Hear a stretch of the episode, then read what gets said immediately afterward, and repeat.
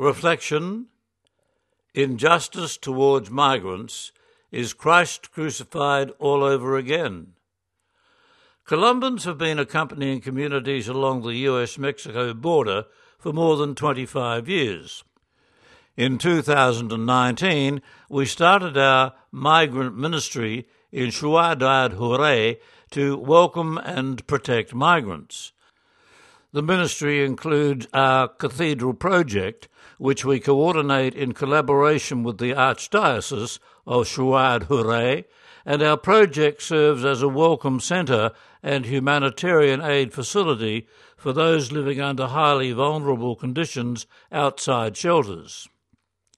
Currently, we assist between 800 and 1,000 individuals a day, including family members of the victims of a fire. On the 27th of March 2023, a fire occurred at an immigration detention center in Juárez, Mexico, across the US Mexican border from El Paso in Texas. The fire killed 40 people and left 27 others seriously injured. The Missionary Society of St. Columban responded to this injustice by mourning the victims and condemning Mexico and the United States' unjust immigration system that created the conditions for this senseless violence to occur in the first place. On the day after the fire, Columban Father Bill Morton recorded his thoughts on the fire the violence committed against migrants and every person's duty to ask how they are responsible for injustices like these. And while these reflections were prompted by the fire, they are just as relevant today because migrants still face many injustices created by government policies. What follows is a transcript of his recording. This is Father Bill Morton from the Columban Migrant Ministry in Juarez.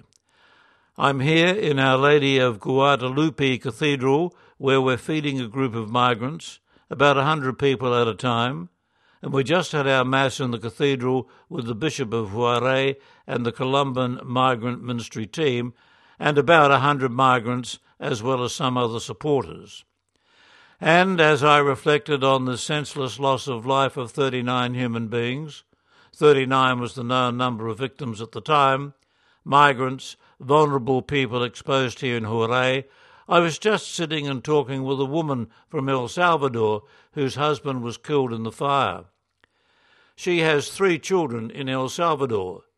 She's here alone, broken hearted and sad, and I thought really what the senseless thought of this, this senseless taking of human life should provoke in us is a, a willingness and an honesty in every person who knows about this and hears about this, whether you're from Mexico or the United States, to say to yourself, How am I responsible? Every level of government in Mexico, from the federal government down to the local government, at its most mundane level, from the police to the immigration authorities, all of the different institutions in Mexico and in the United States, the poor policies of the US. Everybody needs to recognize we're responsible. We can either let this tragedy, this injustice, help us to wake up and change things, or we can just continue the same. I think even the churches are way too silent. People speak out and they cry out about certain social issues, but about the issues of immigration, senseless death, corruption, and abuse of human rights, nobody seems to, to be that worried. And as Christians, as Catholics, many of us will be celebrating the Passion and the Crucifixion of Christ Jesus this coming week.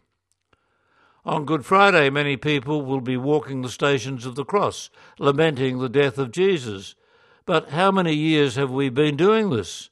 It becomes like a romantic reenactment of the death of Jesus, and we fail to recognize that Jesus was crucified last night in these 39 people who died.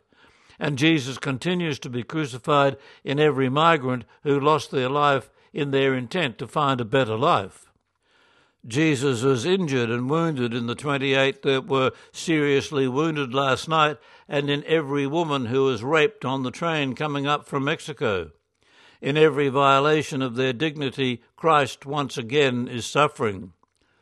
And I think until the church recognizes this and does what Pope Francis says and gets out of the church so we have on ourselves the odour of our flock, then things are just going to keep on as they are.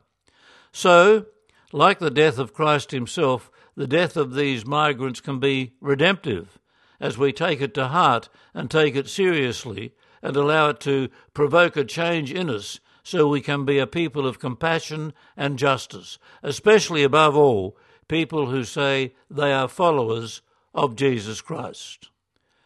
That article, written by Father Bill Morton, he is a Columban who lives in Juarez on the Mexican side of the border.